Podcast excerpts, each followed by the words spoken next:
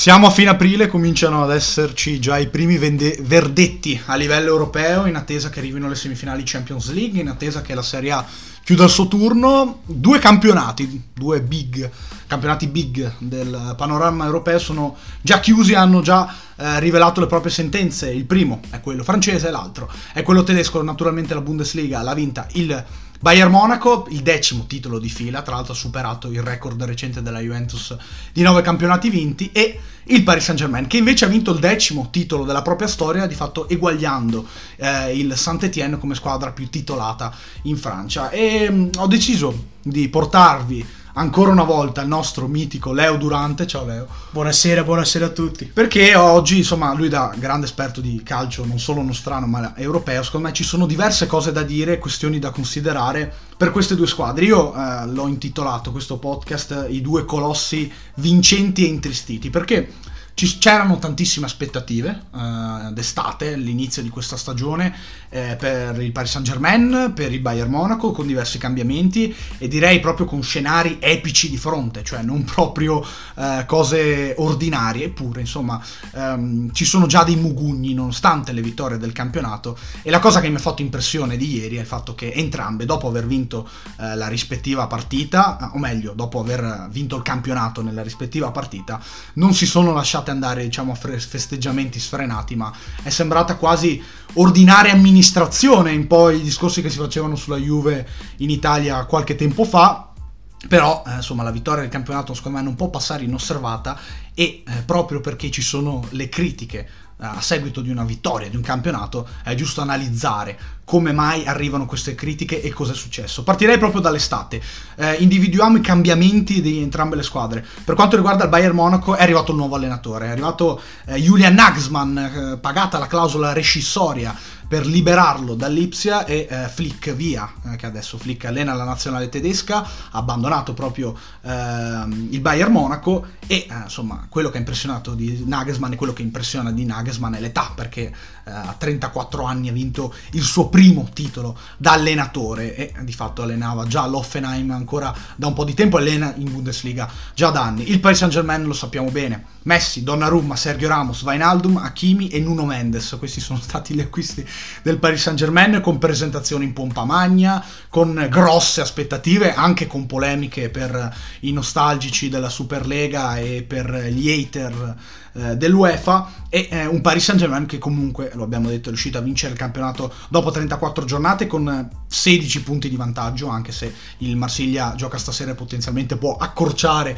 a 13 punti, mentre il Bayern Monaco ha vinto il campionato dopo, dopo 31 giornate con 12 punti di vantaggio. Ciò che ha fatto storcere il naso non solo, solo eh, i risultati in Coppa Nazionale, nel caso del Paris Saint-Germain, eliminazione agli ottavi di Coupe de France con la gara persa contro il Nizza ai rigori in casa, Invece nel caso del Bayern Monaco è arrivata all'eliminazione addirittura al secondo turno a novembre contro il Borussia Mönchengladbach in un incredibile 5-0 tragica sconfitta. tragica sconfitta che già comunque aveva fatto capire come ci fossero delle avvisaglie pesanti. Ciò che ha fatto storcere il naso sono state chiaramente le eliminazioni in Champions League, inaspettate, o meglio, nel caso del Paris Saint-Germain, non del tutto eh, tragica come hai detto te, ma soprattutto tragica forse dal punto di vista sportivo nel corso d'opera con quella famosissima rimonta del eh, Real Madrid e la tripletta di Benzema molto più in attesa, secondo me, l'eliminazione invece del Bayern Monaco, che dopo aver perso contro il Villarreal in Spagna l'andata 1-0, non è riuscito ad andare oltre l'1-1 all'Allianz Arena. E insomma, varie critiche si sono scatenate e vi ho portato Leo perché secondo me ci sono dei punti molto interessanti dopo questo monologo eh, che vi ho fatto io, lo lascerei parlare e uh, inizierei so- soprattutto dalla situazione del Bayern Monaco, che magari è un, meno, è un, po meno, sotto gli occhi di tutti rispetto a quella del Paris Saint-Germain. Le critiche eh, principali riguardano Nagelsmann, l'atteggiamento di questo allenatore, le idee che ha portato questo allenatore e eh, il poco attaccamento che hanno avuto i giocatori a queste idee. E abbiamo già visto come se i giocatori non vanno dalla parte dell'allenatore, per quanto illuminato sia, le cose possono andare male. Ricordiamo che il Bayern Monaco eh, ha fatto un mini ciclo Guardiola, c'è stato anche eh, Ancelotti che è stato esonerato proprio dal, dal Bayern nonostante una vittoria di un campionato. Cosa sbagliato secondo me, secondo te Leo, innanzitutto Nagelsmann, se c'è una cosa che ti ha colpito in negativo più di tutte, detto che è solo una stagione ed è un allenatore così giovane. Penso che il Bayern Monaco in estate abbia deciso di accelerare il processo di transizione, rivoluzione per permettere al club di continuare a dominare. Vero. Non solo in patria, ma nel medio-lungo termine a livello europeo, assicurandosi quello che appariva, appare nonostante la stagione anonima 21-22, Vero. il grande predestinato Certo. del calcio mondiale Julian Nagelsmann, consapevoli di come un processo di rivoluzione tecnico-tattico potesse portare a risultati inaspettati, potesse portare a critiche. Penso che Julian abbia deciso di imporre nell'immediato un determinato tipo di mentalità, Certo. un determinato tipo di approccio tattico, a prescindere dagli individui a disposizione, dal curriculum degli individui a disposizione, con la certezza che questo tipo di approccio potesse non solo portare risultati nell'immediato, ma potesse, ripeto, accelerare Certo, quello che è un processo di transizione, di chiaro. rinnovamento Forse ha morso un pochettino il freno. al quale Bayern Monaco avrebbe comunque dovuto andare incontro. Certo, assolutamente. È mancato un pizzico di adattamento. Nel corso dei primi sei mesi stagionali ha comunque cercato di mantenere un approccio conservativo, ripeto, specialmente Sì. dal punto di vista tattico. Sì, sì. Ha spesso confermato il 4-2-3-1 Sì, sì, sì. che ha reso il Bayern Monaco la macchina da guerra che conosciamo nel corso dell'ultimo decennio. Lo switch è avvenuto gennaio-febbraio prima del doppio confronto col Salisburgo. Lo switch a 3-4-3, 3-4-2-1, una variante tattica che sulla carta e nella mente di Julian Nagelsmann avrebbe dovuto garantire un salto di qualità definitivo a una squadra già eccezionale. Sì. Il Bayern è mancato, secondo me, nella transizione tattica dal 4-2-3-1 alla nuova idea di Julian Nagelsmann. La partita era andata con il Salisburgo è stata drammatica. Sì, sì, sì, Per i bavaresi. È stata, è stata, è stata, secondo me, la peggiore. È stata drammatica per i bavaresi Peggio di come quelli il, col Villarreal. come il Salisburgo è riuscito ad esplorare le lacune difensive del Bayern Monaco non solo in fase di transizione difensiva-offensiva Sì. è suonato l'allarme È vero, è vero. è suonato l'allarme Sì, sì, dopo me. quella partita al di là del risultato la gara di ritorno Sì, una sì. partita molto particolare Sì, stravinta poi insomma nel solito contesto dell'Allianz Arena, si sa. mi permetto, nel corso degli ultimi mesi avevo notato qualche incertezza da parte degli uomini di Nagelsmann ed ero convinto che nel corso della stagione, specialmente in ambito doppio confronto contro avversari calibro Liverpool, Paris Saint-Germain, Sì, sì, sì. lo stesso Villarreal è una squadra molto organizzata, Da semifinali Champions alla fine. squadra da doppio confronto in diretta, avrebbero potuto faticare. Nessuno si aspettava l'eliminazione quarta No, Villarreal. assolutamente. Specialmente nessuno si aspettava un'eliminazione per mano del Villarreal all'Allianz Arena. Vero. Penso che in tanti avessero individuato questa gara come il vero punto di svolta stagionale. Si è rivelato la fine Sì, sì, sì. della esatto. stagione Bayern Monaco.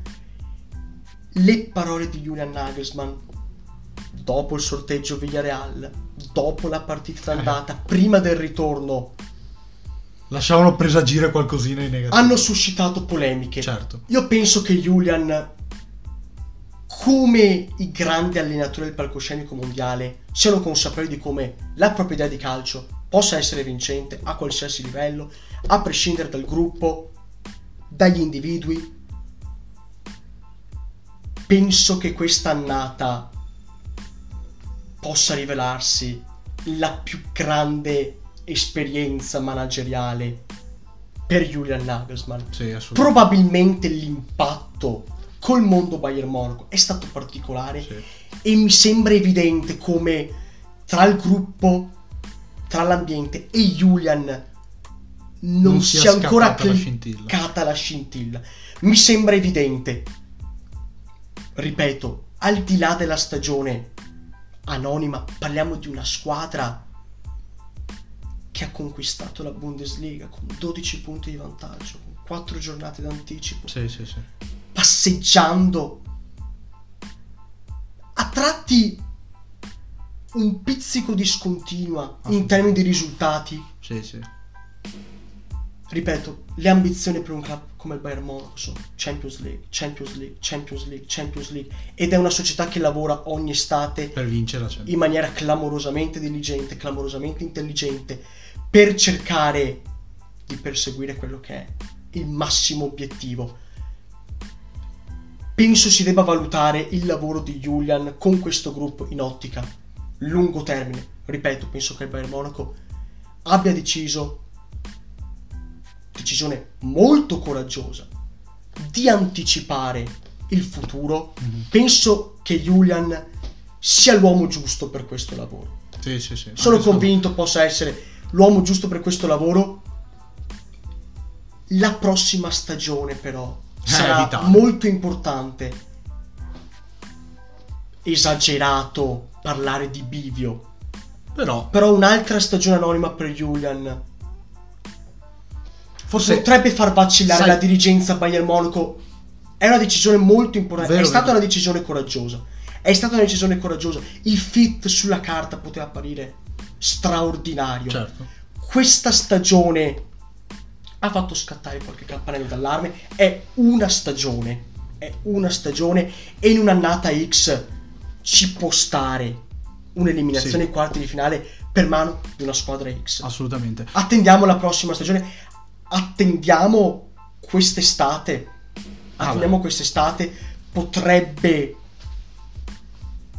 Cambiare qualcosa. potrebbe cambiare qualcosa. E io quello che ti chiedo riguardo proprio al, ehm, a questo famoso 3-2-5, no? che è stato un po' disegnato sulla carta con Coman, Gnabry, Müller, Musiala o Sani che fosse a fianco a Lewandowski, eh, o addirittura tutti e sei.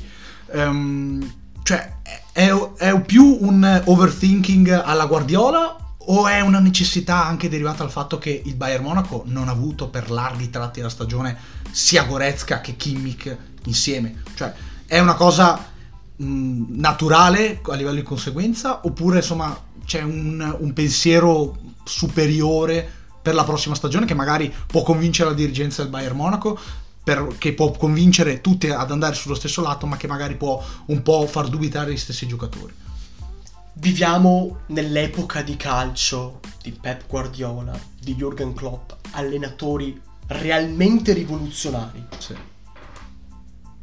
Penso sinceramente che un allenatore come Julian, che rappresenta la nuova generazione di allenatori, sia costantemente alla ricerca del nuovo del salto di qualità, del nuovo futuro. E penso che questo esperimento tattico sia stato effettuato per cercare di rendere il Bayern Monaco unico l'avanguardia dell'avanguardia. è vero È stato un esperimento tattico molto pericoloso. Ripeto, la partita a Salisburgo ha esposto le lacune, le problematiche di questo Bayern Monaco. Rimane un esperimento. Penso, specialmente a questo livello e specialmente quando ci si confronta tutti i giorni con un gruppo di professionisti di questo calibro, penso sia necessario un approccio più ordinato,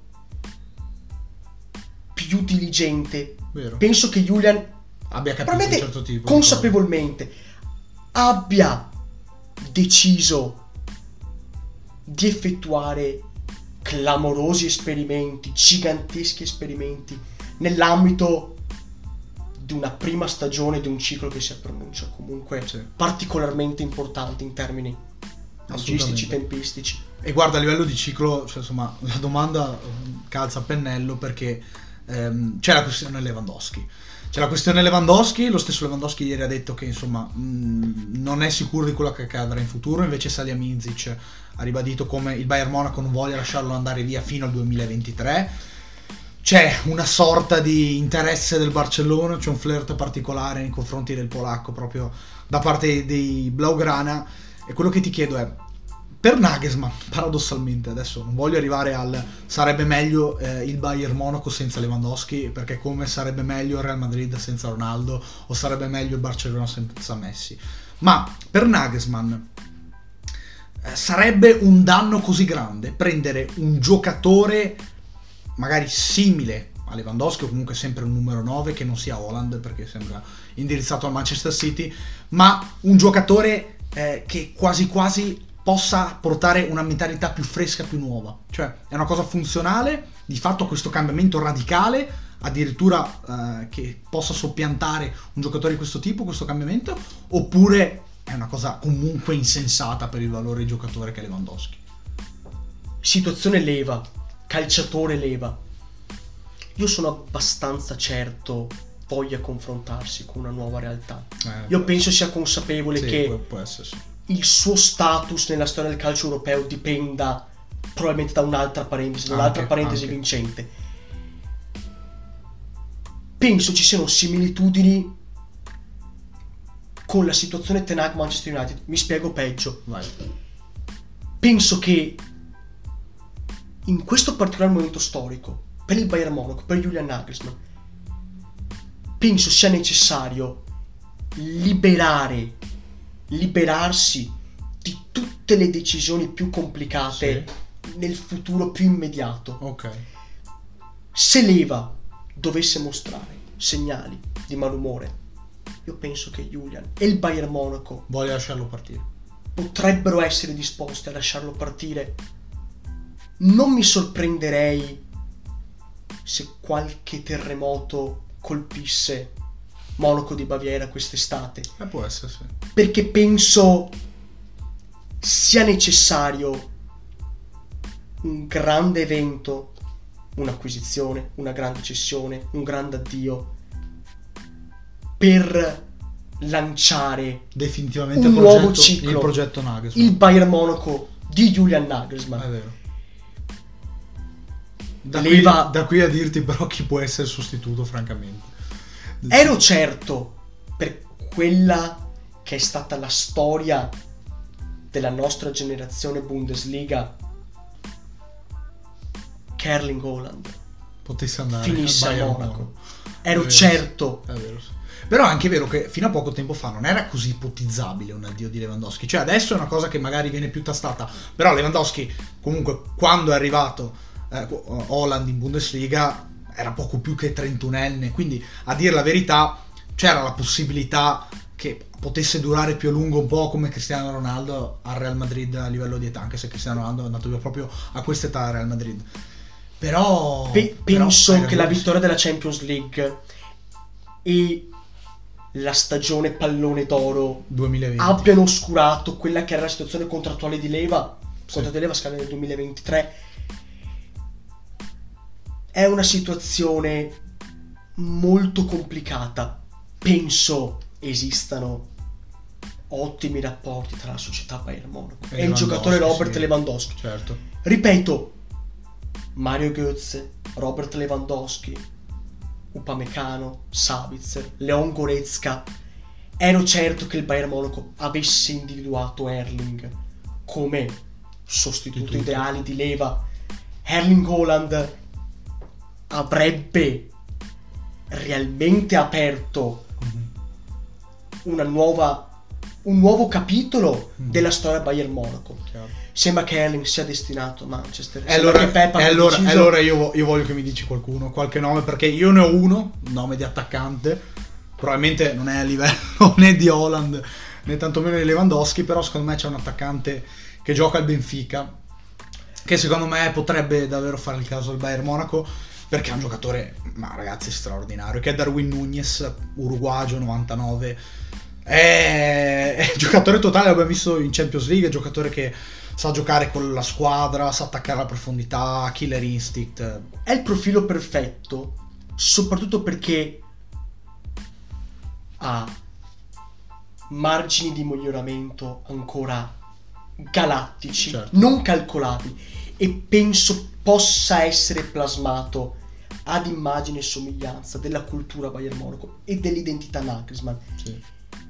Appare il profilo ideale perché parlando di una società molto minuziosa e particolare in termini di acquisizione. Vero. Non abbiamo mai visto il Bayern Monaco effettuare investimenti esagerati o faraonici, sì.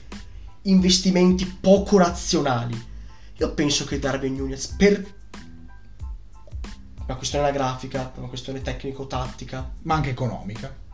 possa realmente rappresentare il futuro di questo club. Ripeto, situazione leva molto particolare. Non sono certo possa lasciare Monaco No, prima della scadenza naturale del suo nemmeno, contratto. Io nemmeno. Ripeto, non mi sorprenderei però se la dirigenza, se Salihamidzic, se Liul decidessero di effettuare una decisione che avrebbe dello storico Sì, sì, assolutamente. Perché comunque eh, effettivamente nessun giocatore nella storia recente del Bayern Monaco è già andato via. È andato via proprio a questo punto. E allora io faccio un parallelismo col più forte giocatore del Paris Saint Germain. Che eh, ragazzi, se avessi notizie certe, eh, probabilmente le darei. Insomma, c'è il Paris Saint Germain che prova comunque ad offrire un altro contratto Stiamo a per Kylian Mbappé. spezzare il cuore Bravo. Di tanti di tifosi. tanti tifosi del Lionel Messi e Neymar Jr. Esatto, però ragazzi eh, c'è questo Kylian Mbappé che insomma eh, ha ricevuto delle offerte del Paris Saint Germain per rinnovare anche uno o due anni, un investimento di fatto a fondo perduto di fronte a una probabile proposta gigantesca del Real Madrid e in generale un Paris Saint Germain che non ha convinto tanto nel corso della stagione, ma la cosa paradossale è che il Paris Saint Germain non ha convinto secondo me all'interno di tutta la stagione e non parlo solo dell'eliminazione contro il Real Madrid proprio per il modo di giocare con un Pocettino che è stato etichettato come quello schiavo del rendimento dei suoi giocatori senza idee del famoso Paris Saint Germain con un Bappé più 10 e con un rendimento naturalmente scarso soprattutto nei momenti decisivi negli istanti direi decisivi di Messi e di Neymar con Messi che sbaglia il rigore all'andata contro il um, Real Madrid con un Neymar quasi a mezzo servizio che quantomeno rispetto agli altri anni ha giocato gli ottavi di finale di Champions. E mm, insomma eh, i, problemi sono sotto l'occhio di tutti una critica secondo me spietata. La differenza secondo me rispetto alla critica che si fa eh, nei confronti del Bayern Monaco è che la dirigenza sembra molto più staccata dall'allenatore, i giocatori siano staccati a loro volta dall'allena- dall'allenatore e i giocatori stessi siano staccati dalla dirigenza, quindi ci sono tre corpi estranei con tre idee diverse che di fatto non riescono però a incontrarsi, a differenza invece del Bayern Monaco dove la dirigenza secondo me sta totalmente con l'allenatore, tu l'hai detto eh, con precisione, e anche la maggior parte dei giocatori mi verrebbe da dire stanno con l'allenatore, non tutti, eh, abbiamo già citato i casi di Ancelotti e Guardiola come ehm, insomma eh, fondamentali per capire questo ragionamento, ma è anche vero che il Paris Saint Germain è proprio tutta una cosa diversa. E io quello che ti voglio dire è la prima cosa che faresti te da presidente o comunque nel board dirigenziale del Paris Saint Germain quale sarebbe? È una situazione realmente complicata. Certo, assolutamente. Le acquisizioni in estate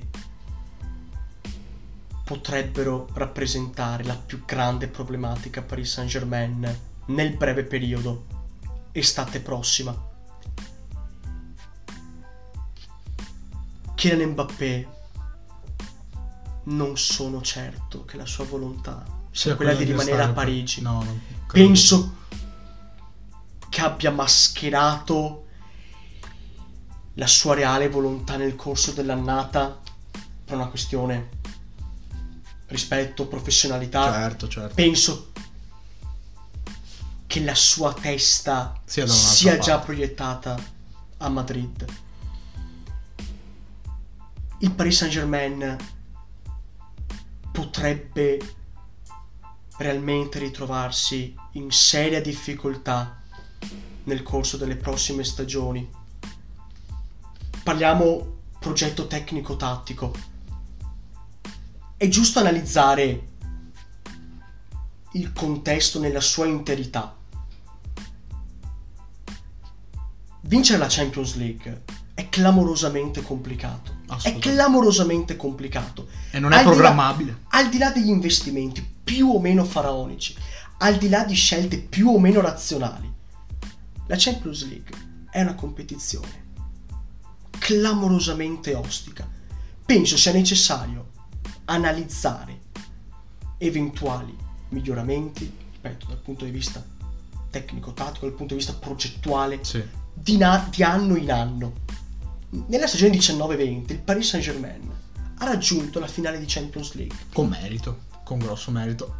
In, comunque una Final 8 particolare. un'edizione molto particolare, Certo. un'edizione molto particolare. Nella stagione 2021 il PSG ha raggiunto la semifinale di Champions League dopo essersi vendicati del Bayern Monaco quarti di finale Certo. e ha perso contro il Manchester City di Pep Guardiola. In due annate X, perdere una finale di Champions League contro il Bayern Monaco, perdere una semifinale doppio conferenza contro il Manchester di Pep Guardiola, rientra nella logica calcistica. Per la prima volta però, nell'epoca Paris Saint-Germain Recente. catariota, Sì. il club era riuscito a superare l'ostacolo quarti di finale, Sì. a superare un ostacolo che appariva storico piuttosto che calcistico. In estate il Paris Saint-Germain ha distrutto quella parte di progetto che sembrava poterli proiettare Sì, sì. verso vittoria Champions League. Lionel Messi non potrà mai rappresentare un downgrade. No. Sergio Ramos, al di là della questione anagrafica, non potrà mai rappresentare un downgrade. Gini Wijnaldum, a parametro zero, non potrà mai rappresentare un downgrade. Queste acquisizioni, purtroppo, hanno però fissato degli standard Che sono che fuori dall'umano. difficili da raggiungere, da rispettare per qualsiasi club nella storia non solo recente del calcio europeo. Sommiamo queste motivazioni a uno spogliatoio Molto complicato. difficile, complicato, ad un allenatore che comunque nel corso della sua carriera non aveva mai dovuto affrontare un'esperienza Ma io credo di che questo livello, a qualsiasi allenatore al mondo non... Cioè, esattamente a livello di gestione spogliatoio. Sì, Maurizio infatti. Pocettino è stato ingaggiato al posto di Thomas Tuchel con la speranza che potesse gestire al meglio uno spogliatoio molto complicato e potesse garantire ad un gruppo molto indisciplinato dal punto di vista tattico sì. delle direttive che potessero permettere al club di effettuare quel salto di qualità definitivo. Certo. Ripeto, le acquisizioni estive, specialmente a livello di fit, non hanno aiutato il lavoro di Maurizio Pocettino, Assolutamente. la cui immagine purtroppo è stata macchiata, specialmente in termini di leadership, da quest'annata, da questa esperienza, da questa eliminazione Real Madrid. Ripeto, ne parlavamo poco fa. Il Paris Saint-Germain, paradossalmente, quando ha dovuto alzare il livello, nella serata di Parigi, ottavi d'andata Sì. contro Real Madrid, nella prima ora al Bernabeu, È stato strepitoso comunque. Obiettivamente è stato superiore ha all'avversario. controllato il Certo. doppio confronto per 150 minuti. È vero? Un episodio ha distrutto il doppio confronto. Per questo mi sembrava necessario sottolineare quanto sia complicato Vincere. vincere questa competizione e come l'analisi passi, secondo me, anche da altri fattori, senza dimenticarci tanti gli appassionati di calcio che ci seguono, come le grandi squadre, i grandi cicli passino necessariamente e vengano definiti necessariamente Sì. dalle grandi vittorie. Situazione per il Saint Germain è molto molto molto complicata, specialmente se Kylian dovesse lasciare in estate. Lionel Messi compie 35 anni il 24 giugno. Purtroppo. Non sappiamo, purtroppo, non sappiamo realmente quali siano le sue intenzioni nemmeno nel medio periodo. No, proprio nel giro di qualche ora. 2023, Sì. post mondiali Qatar, non abbiamo idea di quello che abbia intenzione di fare Lionel Messi post ultimo mondiale della carriera. Neymar Jr. appare clamorosamente distante dal giocatore che Immalinconito, direi. incantato Sì, sì. il palcoscenico europeo mondiale Veramente. per anni. Rimangono world class players come Marquinhos, come Gianluigi Donnarumma, come Keylor Navas, come Marco Verratti. Appare però un ciclo molto Difficile da vicino proseguire, probabilmente. appare un ciclo vicino al collasso più che alla conclusione Sì. e questo spaventa il popolo parigino. Chiaro. Ma il discorso è che, ehm, a differenza del Manchester City, il Paris Saint Germain si è comprato i giocatori, ma non ha comprato forse una mentalità, non ha comprato un modo di pensare, non ha comprato neanche la storia, non ha comprato neanche la voglia di fare la storia. E quello che invece ha fatto magari il Manchester City stesso. L'investimento Cioè, aperto. eh, aver preso un allenatore come Guardiola certamente ti pone nel- nell'Olimpo, se vogliamo, del calcio già da subito, ma soprattutto per l'idea che c'è dietro, perché i soldi che vengono spesi per Guardiola sono certamente spesi Importanti. meglio, ma, so- ma ma sono comunque spesi meglio di quelli che Certamente. potrebbero essere spesi per qualsiasi altro allenatore. Poi, ragazzi, è chiaro, cioè sono giocatori che vincono le partite. Come dice Allegri, non ho mai visto un allenatore fare gol dalla panchina. Ed è vero, è così. Però ehm, comprare una mentalità, secondo me, è stata la cosa che è mancata al Paris Saint Germain. Ricordiamo che il Paris Saint Germain ha fatto fuori allenatori che hanno vinto con grandi squadre, con Unai Emery, Tuchel, eh, lo stesso Ancelotti. Insomma, io quello che vorrei cre- chiederti proprio sulla questione allenatore, perché secondo me verrà fatto un taglio generale di questi giocatori. C'è un allenatore effettivamente pronto. No, non c'è un allenatore pronto a- ad allenare questa squadra, neanche Zidane. Ma c'è un allenatore che possa in questo momento sul mercato essere eh, cosciente del ridimensionamento da fare, del taglio da fare, del- dei cambiamenti proprio da fare per riniziare magari meno forti, ma da un certo punto di vista ancora più competitivi. Io pensavo realmente che Thomas Tuchel fosse l'uomo giusto. Purtroppo, rumors hanno fatto intendere come il rapporto tra i vari Neymar, Kylian Mbappé, i grandi centro del spogliatoio, Non fosse Emilio. Grandi personalità in campo nello spogliatoio necessitano di un leader con una personalità ancora più importante. Una sorta di Ferguson forse di turno ci vorrebbe. Zizou sulla carta per una serie di motivazioni. Perché è stato così grande a livello di, di campo, allora effettivamente può andare incontro a quelle esigenze. Il curriculum manageriale, l'esperienza al Real Madrid lo pone probabilmente in cima alla lista dei desideri della proprietà catariota. In questo momento è il lavoro più difficile del mondo. Penso che nessun allenatore Ambisce a una è situazione questo difficile ambire a gestire una Questo situazione gruppo. di questo livello perché quando accetti il lavoro per il Saint Germain, quando accetti un lavoro così importante. di questo livello, in gioco c'è la reputazione dell'allenatore, la tua reputazione, Mauricio Pochettino, da leader, leader rispettabile. Gesù sul mercato appare l'unico profilo ideale. È impossibile, a mio modo di vedere, portare a Parigi un allenatore con una particolare proposta tecnico-tattica. Sì, sì. Sarebbe troppo difficile collaborare con un gruppo di superstar che è sembrato negli anni poco propenso Sì, sì, sì. A seguire quel tipo di idee là. a seguire una determinata attitudine. Sì. Unai Emery è stato massacrato dalla critica francese, è stato massacrato perché non solo non era stato in grado di vincere, perse la Liga 6-17 col Monaco, Sì. non era stato in grado di proporre alcun tipo di idea, nonostante fosse stato ingaggiato Sì. esclusivamente con quell'obiettivo. Thomas Tuchel era l'uomo giusto.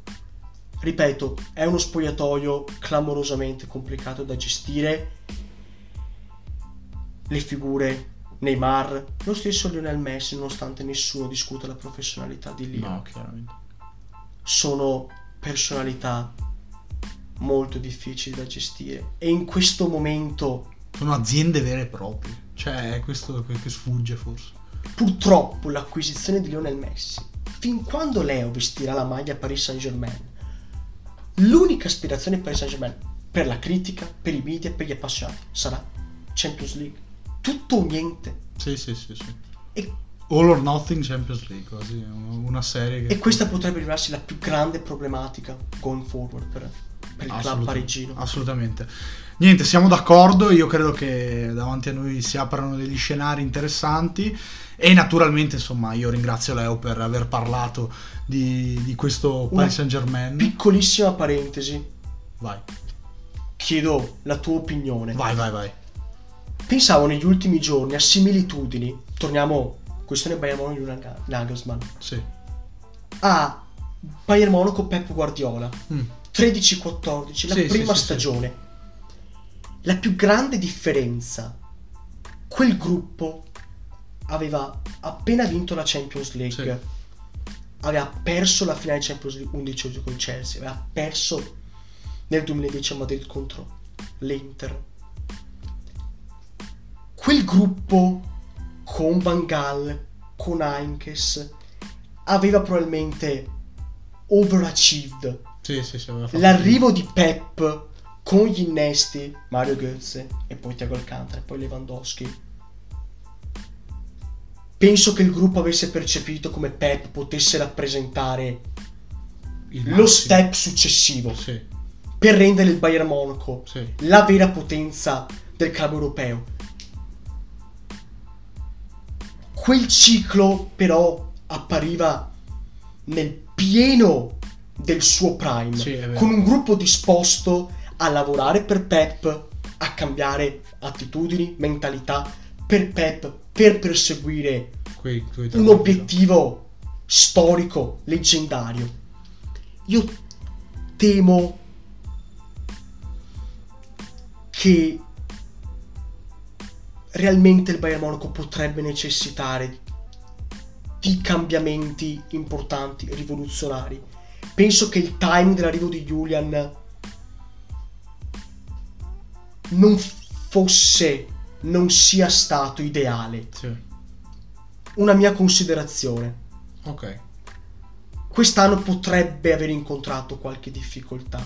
Ma l'anno prossimo. Anche per 22-23 sarà il vero primo anno del Bayern Nagelsmann, a mio modo di vedere. Sì, è vero, effettivamente potrebbe essere questa la lettura e ragazzi con Lewandowski sì o no cambiano tante cose, con Mbappé sì o no cambiano tante cose, l'unica cosa che non cambia è che ci divertiremo tantissimo a partire secondo me da martedì che ci saranno le semifinali di Champions League perché c'è un confronto strepitoso tra eh, Guardiola e Ancelotti, tra Manchester City e Real Madrid, poi giocherà il Liverpool contro il Villarreal, abbiamo già detto, finirà il campionato, ci sarà la finale di Coppa Italia, ci saranno tantissime cose e ragazzi io lo, ve lo annuncio qui, occhio perché nel finale di stagione faremo dei podcast particolari sulle top 11 della Serie A, ci saranno tantissime cose da dire, troveremo dei format, eh, dicia- diciamo che riprenderemo le cose che ho fatto da solo l'anno scorso, però coinvolgendovi secondo me ci sarà da, discu- da discutere e da divertirsi. Dunque io vi ringrazio per avermi ascoltato, per averci ascoltato e soprattutto ringrazio Leo per, per aver partecipato al nostro Grazie infinite, buona serata. Ciao ragazzi e naturalmente ci sentiamo ad un prossimo podcast.